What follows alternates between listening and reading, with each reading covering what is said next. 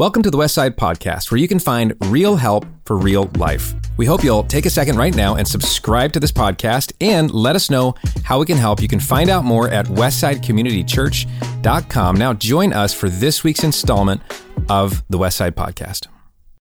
Hey, everybody, I'm glad to see you all. And uh, we are in the middle of a series right now called That's What He Said. We're talking about what Jesus said in Scripture um, and the things that are of great consequence to you and me. And we've started out this series a couple weeks ago with um, a talk about the Bible, about can I really trust it? Last week about Jesus Christ himself. And today we're going to continue.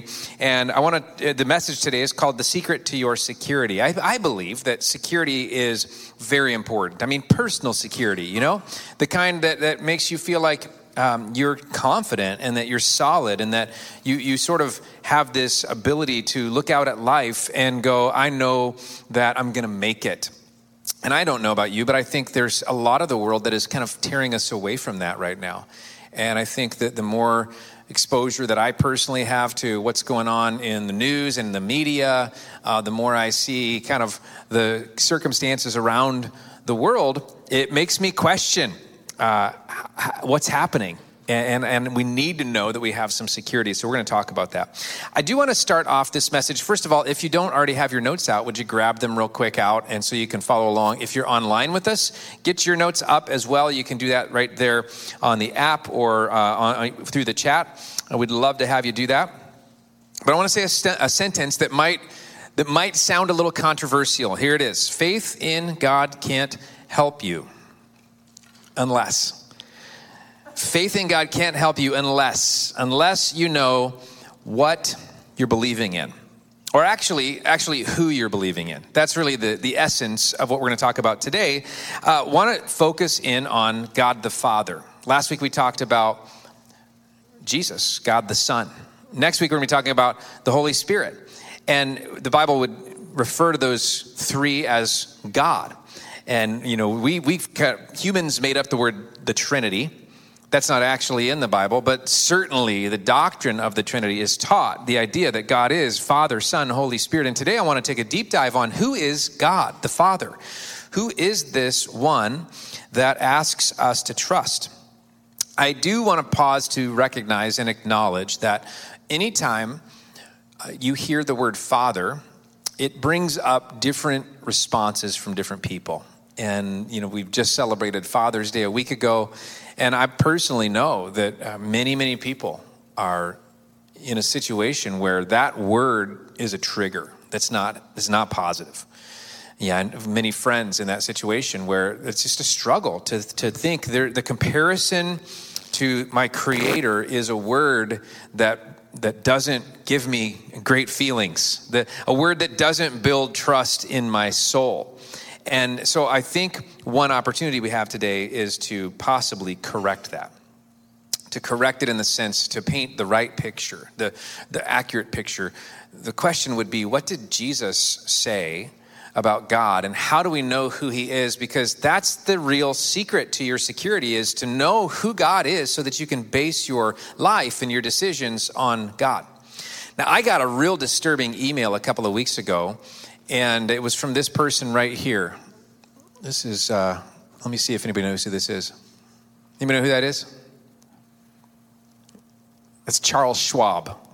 Charles Schwab, okay, of the Charles Schwab investment firm. Um, I don't, I'm sure that it wasn't him personally that sent me the email, but I got an email from Charles Schwab and I was like, what the heck? Why am I getting an email from Charles Schwab? I don't have any investments in Charles Schwab accounts, but actually, my TD Ameritrade uh, TD Ameritrade accounts got bought by Charles Schwab. And so now I'm trusting my future to some dude who I'm suspicious of, let's be honest. Because if he's owns Charles Schwab, if he is Charles Schwab, then my only assumption would be that he's greedy, right? And he is taking anything that would be coming into me for my future, any gains, and he's probably going to put them in his account.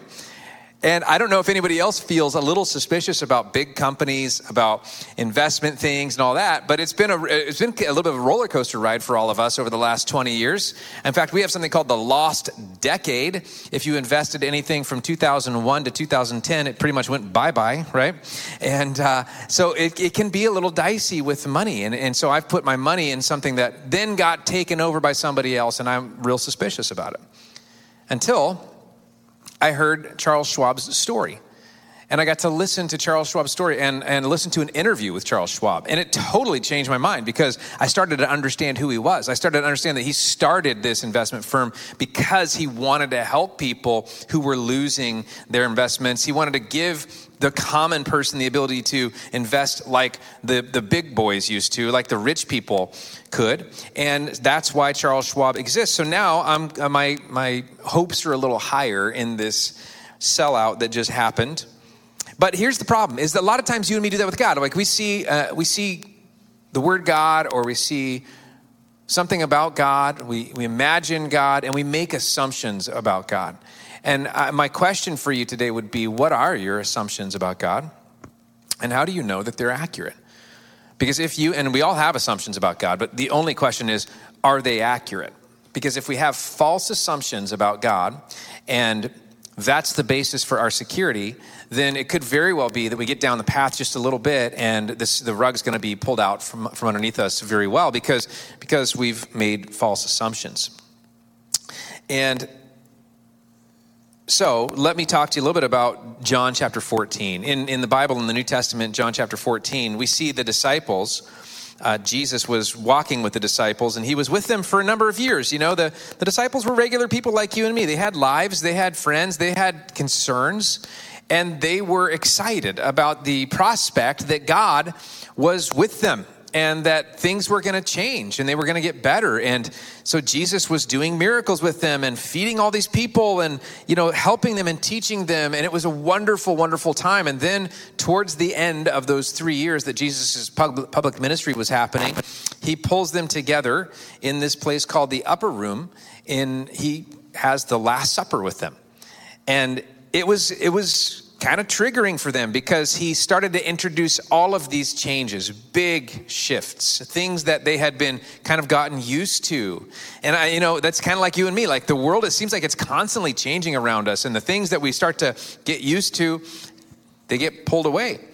So there was this great insecurity. They were in the upper room. Jesus is saying things like, uh, I'm going to go away.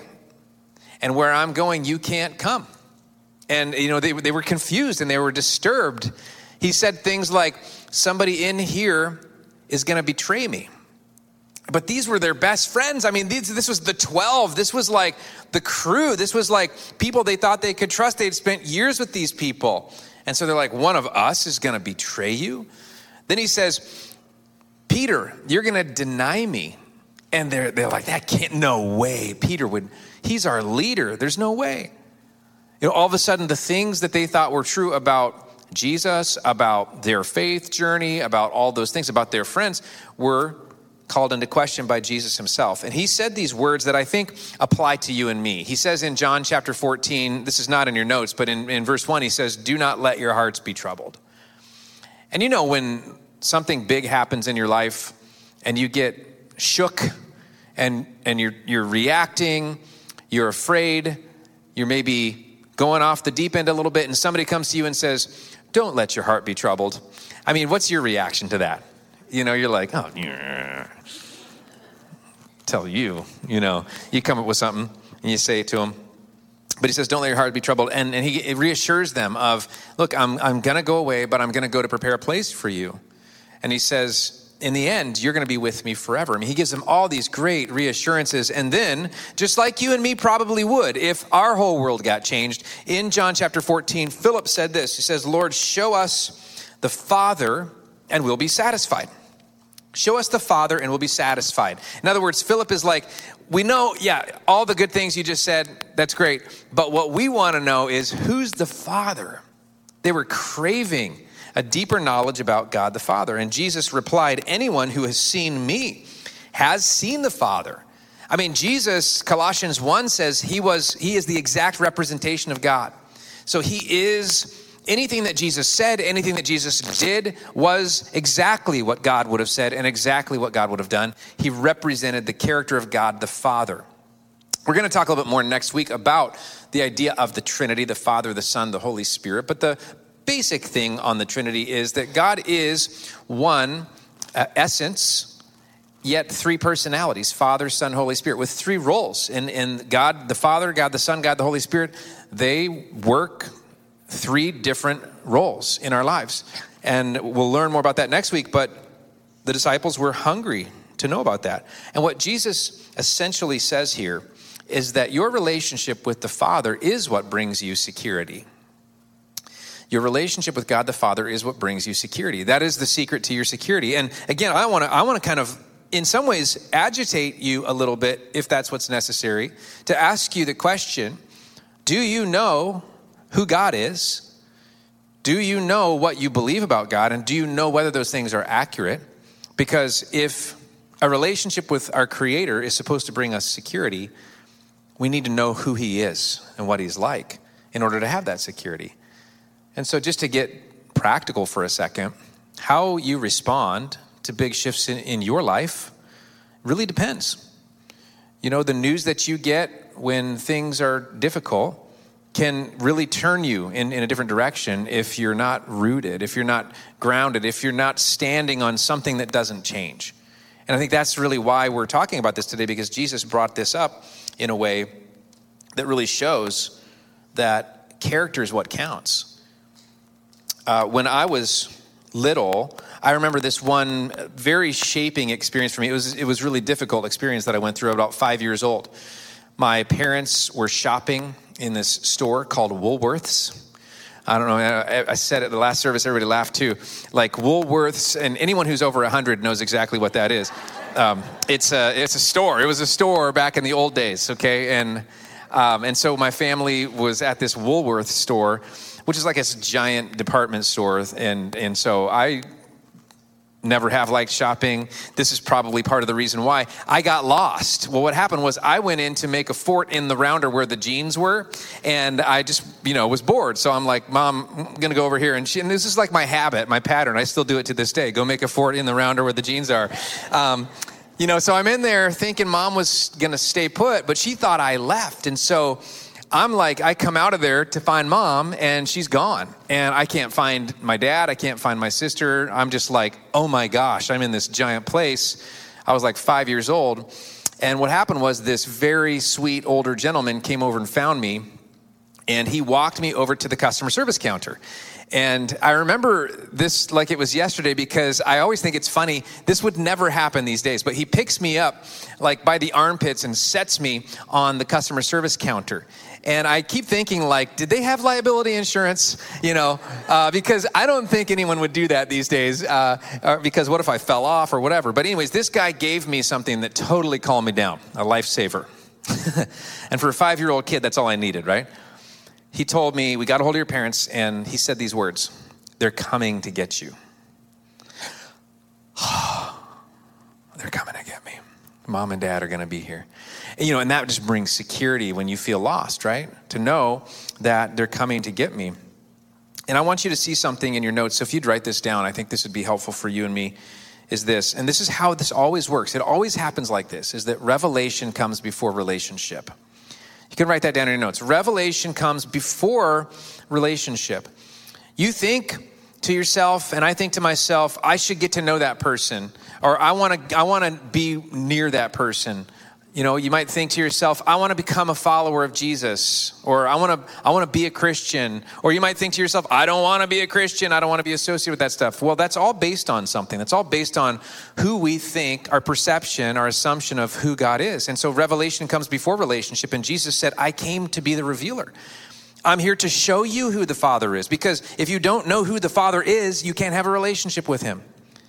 It'd be like getting married and never getting to know your spouse that wouldn't actually be a relationship, that would be a contract.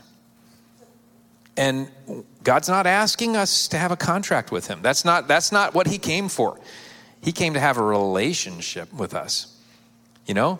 And that's, that requires us to understand who He is. And I want to ask you a favor today. In fact, I want to, I want to actually give you a challenge about this. Will you please stop taking everybody's word for who God is?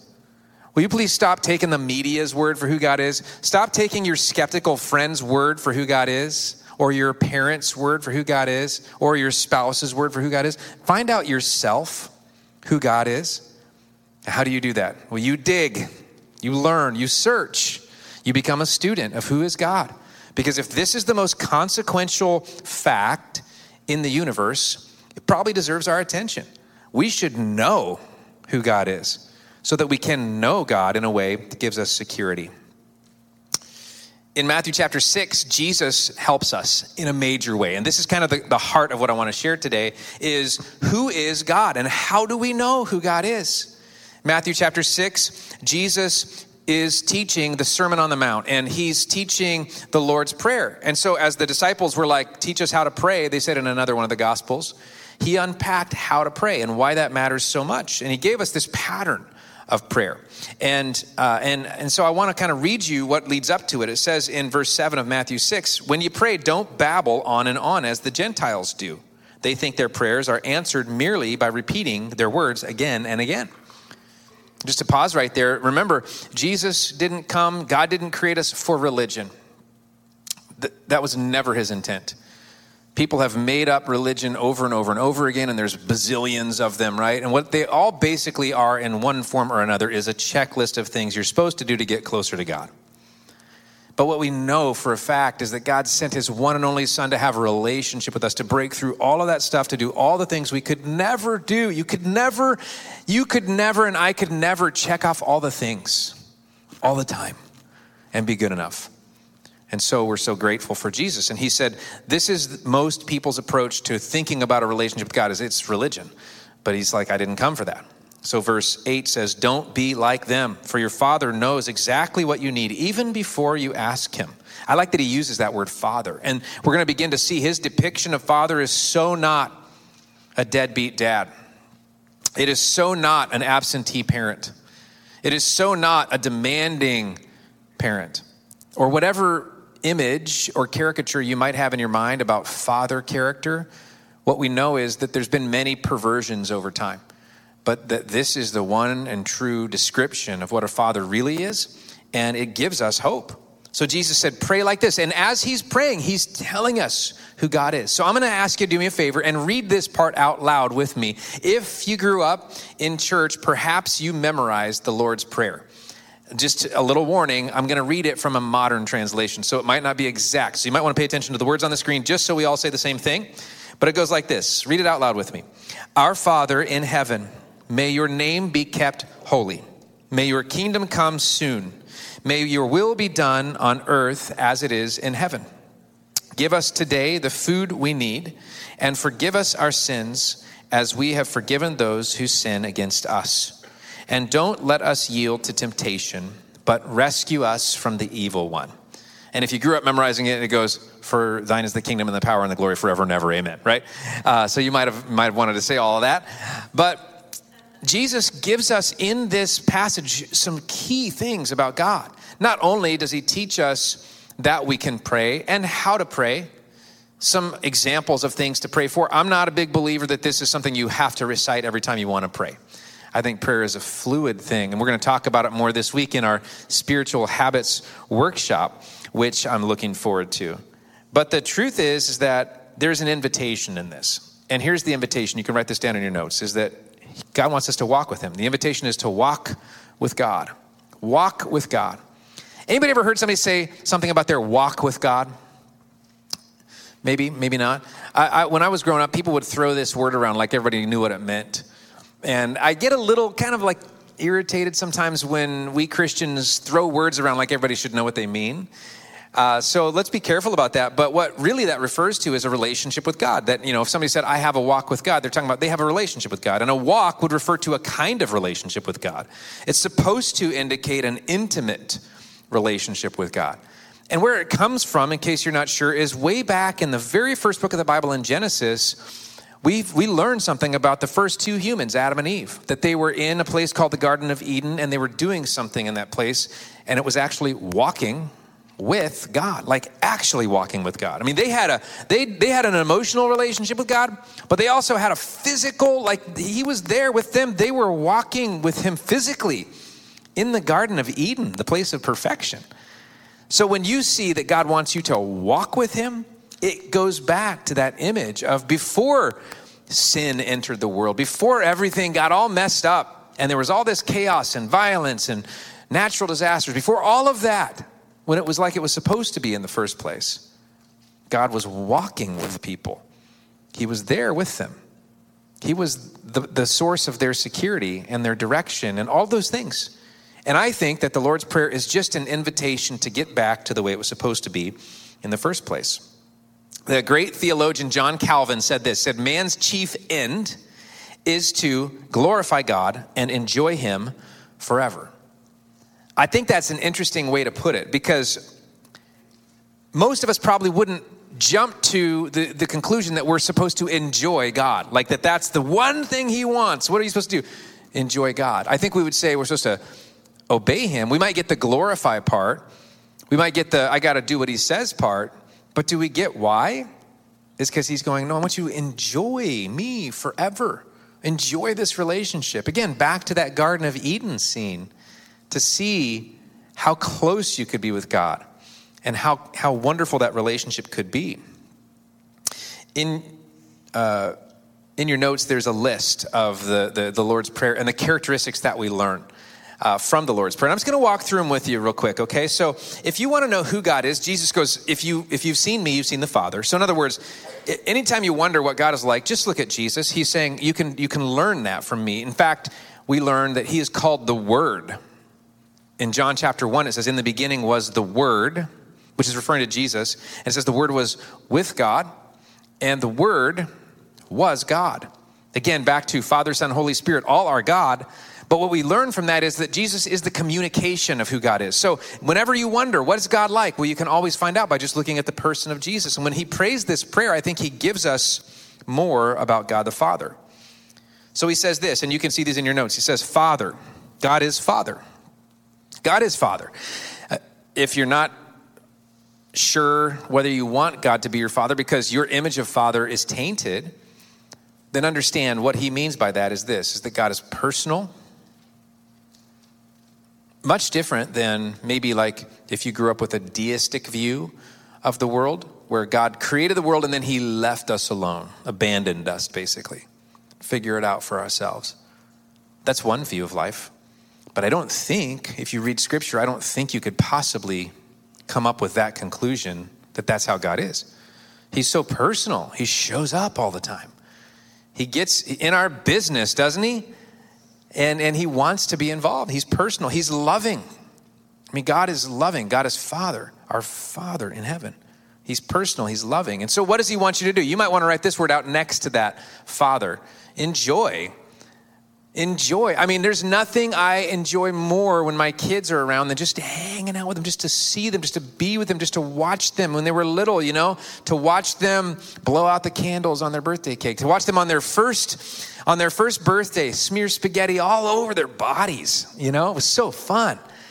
To watch them get the training wheels off the bike and crash but get back up and get back on it, you know, to watch them all those things enjoy it. I enjoy, I love being around my kids. And if I feel that way about my kids, God the Father feels even more so that way about you. Loves you. He enjoys you. He likes you. He wants to be that kind of father in your life. The second one, holy. God is holy. May your name be kept holy. I do believe that I, uh, we've lost a little bit of sight of this in our culture that I'm not sure people see value in holiness. I, I, think it's misunderstood. I think many people, if they do believe in God, they've painted their own picture of God. And so holiness has sort of been taken out of the mix. If we're if we're building our own, I mean, if it's like a build-a-bear situation where we just get to decide what God's going to look like, then we probably all would leave this one out because with holiness comes some accountability, and that gets uncomfortable. And yet, Jesus Christ Himself said, May your name be kept holy. There was this reverence that Jesus was insinuating was going to be a part of our relationship with this creator that is perfect and is awesome. I have a friend who, uh, every time I say the word awesome, like the other day I said something and I said it was awesome. And he always corrects me. He's a great friend. He, he said, No, it was not. Only God is awesome. and I was like, you know what? You're right. And the thing I was talking about wasn't truly awesome. What is awesome? It means awe inspiring. That, that our jaw would drop when we see it and we're like, oh, God is awesome. And for that reason, He is asking you and me for something. And, and here's what the word is, if you want to write it out to the, to the side, is honor. To honor Him. That God is worthy of honor in every aspect. In, in 1 Corinthians 6, we're told, honor God in your body and your spirit, which are God's. And so they, they belong to Him. And so we, we see God as this holy one now, which, which in some ways should give us more confidence when we believe in Him because He's perfect in all the ways that we're not. And I'm so grateful because He makes up for all my lack in that sense, and He attaches me to Himself in that sense, and I can gain from all that He is. Jesus said He's King. He said, May your kingdom come soon. King, He's King. He is the King, King of kings, apparently. And what that really means is, is that He has a kingdom and He does king like things. So He has a kingdom that He's building. And I've been challenged recently, asked, Are you trying to build your castle or are you trying to build his kingdom? And that's a good question for all of us to answer. Are you trying to build your castle? Are you trying to build his kingdom? What are you about? What are you attaching yourself to? What is your purpose? Because if it's not building God's kingdom, if it's not aligning yourself with what God is doing, then you are actually missing out on the motivation that you could have and the meaning that you could have because he's a king and he's doing king like things. He's sovereign as a king, meaning he knows everything and he's in control of everything as much as it doesn't seem like it most of the time, right? We see a natural disaster or someone that we know has something devastating happen to them, and we ask that question why did God let this happen? But Jesus said, May your kingdom come. In other words, he has a kingdom, he knows what he's doing. We do have to trust in that. But he's a God who's on a mission. He's constantly trying to expand his kingdom, to bring it from there to here, and we get to partner with him in that. And in that way, what, what he's asking us for as the king is to follow, that we'd follow. Because some days he's going to say, hey, everybody, what we're doing today is we're getting around the table, we're having a big feast, and it's going to be awesome. And so bring bring yourself, bring a friend. He's going to get us around the table. Some days he's going to say, find your weapon. We're going on a mission. We're, we're, it's battle time and it's time to follow him into that. And so the king is going to give us our orders, and we're going to do it because he's the king. Jesus says he's provider. He says, Give us today the food that we need. And he's our provider. He's Jesus is like, don't worry about whether you have enough to eat or drink or what to wear. He says, Your father knows all that stuff. He says, Give us today the food we need. I'm always, you know, when I pray that prayer, sometimes I add words. Give us today and for the next 364 days today. Give it all to us right now. Give us a year's worth, God, you know? And sometimes I'm a little disappointed with what shows up at the door. Are you? Like, that's all? Like, that's all you're going to give me, God? And then he reminds me, today, yep, that's it. That's all you need today. And I'm like, yeah, but I need this stuff, and I'm not sure you're going to show up tomorrow because tomorrow's not here yet, but we got some big needs coming tomorrow, so could you just deliver that today? And I always get a no. I don't know if you do or not. I think he wants us to be dependent in a dependent relationship. Because every time, this happens most of us, every time he gives us more than we need, sometimes we get a little self confident in that.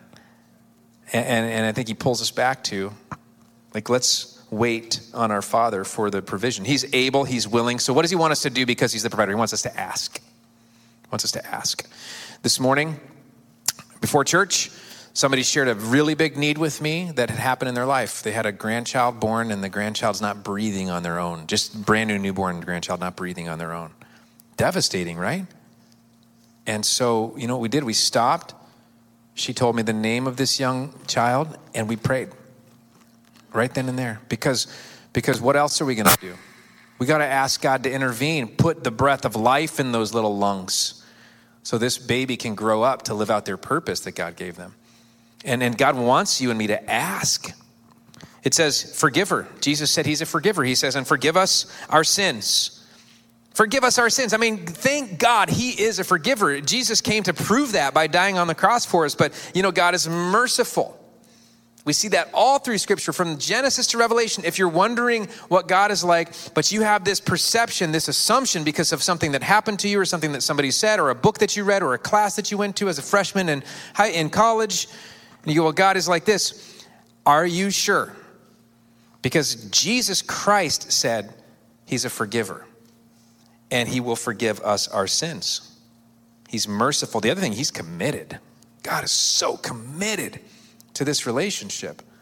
You know, when my wife and I got married, I was standing uh, up here and I said some words to her. They, they went like this Till death do us part. Till death do us part. I mean, that was like a commitment. Now, does everybody in America who says those words, do they keep that promise? No. And I, and I get, and this is no shame on anyone who's been through divorce at all. I get that there's lots of different circumstances and problems and reasons and things. But our commitment is not the same as God's commitment. His commitment is perfect. So when He says, till death do us part, He will not break that promise. You give your heart to, to Jesus, you give your heart to God, He will keep His promise. And that's a wonderful thing. He's a forgiver. So, what does He want us to do? He wants us to confess. Like when, when there's a problem, when there's an issue, when we wander away, which we will, you know, we, we constantly do, He says, confess. Just bring it to me. Just tell me. Just get on the same page. Just break that wall down. Just let me open that door back up so we can have that relationship. You remember the walk with God one. And that's why Jesus said, Forgive us of our sins, because that keeps our relationship clear with God. Last one, rescuer. He's a rescuer. He said, Rescue us from the evil one. I love it because he's active. I mean, God is so involved in our lives. When, when we cry out to him, I mean, it's like he calls, he, he sends the 911. He, he sends the chopper. He, he throws out the life preserver. Like he's there. He's a rescuer. And I think we see him as such an active God and he th- he throws out that lifeline and he he's basically coming for you and me that's how i see god now when i read that i'm like okay god is help is on the way that's what i see he is coming for you and me to help us Another formative thing that happened to me when I was about five years old, we were living in Costa Mesa, California. Um, we, we lived in this little tiny house in Costa Mesa, and I grew up creative. I've decided to start saying it that way. I grew up creative. I used to say I grew up poor. But I changed my mind. I grew up creative. My mom is the most creative person I know. She could make anything out of nothing. Always could, still can. She's like Wonder Woman. And, uh, you know, I've always been fascinated with how do you, like, where did you come up with this stuff? Because, you know, we didn't always have a lot. My dad was the most optimistic person that I knew. He still is. I mean, like, he thought everything was gonna be great. And so, you know, between my mom being able to create anything out of nothing and my dad being the most optimistic person, it was kind of fun actually growing up creative because we'd always just be on an adventure. One time, uh, we had no food in the house at all. I was five. And I remember the feeling of looking through the cupboards, and actually, there was no food in the house because we couldn't afford anything at that moment. And I don't know if anybody else watching or listening has had that experience, but it, it's, it's not a great feeling. And I remember my parents coming to my sister and I saying, You know what we need to do? We need to pray that God will provide for us. And what is a five year old going to think about that? Five year old's going to say, Oh, okay, and pray, right? So me and my sister, we prayed. My parents prayed. Well, that same day, this lady named Isophine rolls up to our house in this three wheeled electric vehicle. And I think she was, I mean, this was a lady from our church who didn't know anything about our situation, but had also been praying and had heard from God take two bags of groceries over to that house today. And she did. She rolls up in her three wheeled electric vehicle, gets out, brings two bags of groceries. Now, she was not a young lady. I think she was 100 uh, 160 maybe, you know, because as a five year old, anyone who's over 20 looks old, right? So she was this old lady, and she somehow had the wherewithal to go get these groceries and bring them to us. And you know what my parents did? Is they turned to me and my sister and said, See, God will provide. I'll tell you what, that changed me forever. to know as a kid that when you pray, God hears and He answers. That's been that stuff's been happening all my life because when we pray, He hears and He answers. But there is this little thing of if we believe, right? What do you believe? about God? Who is he to you? Because if he's not the person who Jesus said he was, then you've got some false assumptions. And we need to bring those in alignment because only if we have the correct view of who God really is will we experience the fullness of life that he came to give us and to be able to receive the promises that he wants to give us. So let me let me just have you fill this in before we wrap this message up. Watch this in your notes, put it down. You can't walk with God until you trust him. You can't walk with God until you trust him. And you can't trust him until you know him we have to get to know God in order to trust Him. We have to trust Him to be able to walk with Him. And, and it's in that order. And so today, my, my plea for you would be let's get to know God. I mean, I think that God would want you and me to fully exploit all the benefits of being in a relationship with Him, don't you? That we wouldn't leave anything on the table. That we wouldn't be like, well, you know, it's, it's pretty good. But Jesus is going, no, I came to give you life in all of its fullness. And if you're not experiencing that, then there's more to be had. And how do you have it? Well, it is by knowing God. That is what Jesus himself said. To know him, that is eternal life. And so I want to give you one more example of how this happens. There was this Gentile woman in the New Testament, Matthew chapter 15, and Jesus had gone out on this mission up north. It was outside of Israel, and he was doing these great miracles. And all of a sudden, this lady who had her daughter that had a massive need came to Jesus and said, Oh, healer, you know, heal my daughter. And he's like, No, sorry. I didn't come for you, I came for the Jews. What a devastating answer from Jesus Christ. And she said, Well, yeah, but I mean, you know, I know you can help me. I know you have the power. And he goes, No, I didn't, I didn't come for you. He goes, It wouldn't be right for me to take what was meant for, you know, the king's son and throw it to the dogs. He called her, he said, Throw it to the dogs. But do you know what she did? Instead of being offended, she had faith. She said, Sir, even the dogs can eat the scraps from the table. She pushed back, she persisted. And Jesus said these words he said, Your faith is great. Your request is granted. Wow. Whether you think you fit in to God's kingdom or not, whether you think you grew up with the right training or the right pedigree, whether you think you know all the right things or not, or do all the right things or not, Jesus said, Your faith is great. Your request has been granted because this lady started to understand who God was, and she persisted because of it. She's like, I'm not giving up on that because I know God, and I know that He's going to come through. And my prayer for all of us would be this is that could we be those people who go, I'm going to get to know God, and I'm going to hang on until He comes through? Because maybe you're going through a hard time right now, and for you, it's easy to back off of your faith. It's easy to create distance. It's easy to try to come up with other non God solutions, human solutions, things that I can do for myself because I don't know how God is going to respond. But if we know God, then we know we can trust God and we know He's going to come through. So I want to pray with you right now. If you'd bow your heads with me and close your eyes and let's just ask God to like show himself to us, that he would be real to us in this moment. I mean, again, back to Adam and Eve, like they didn't have an imaginary relationship with God. It was as real as a husband and wife holding hands. It was powerful.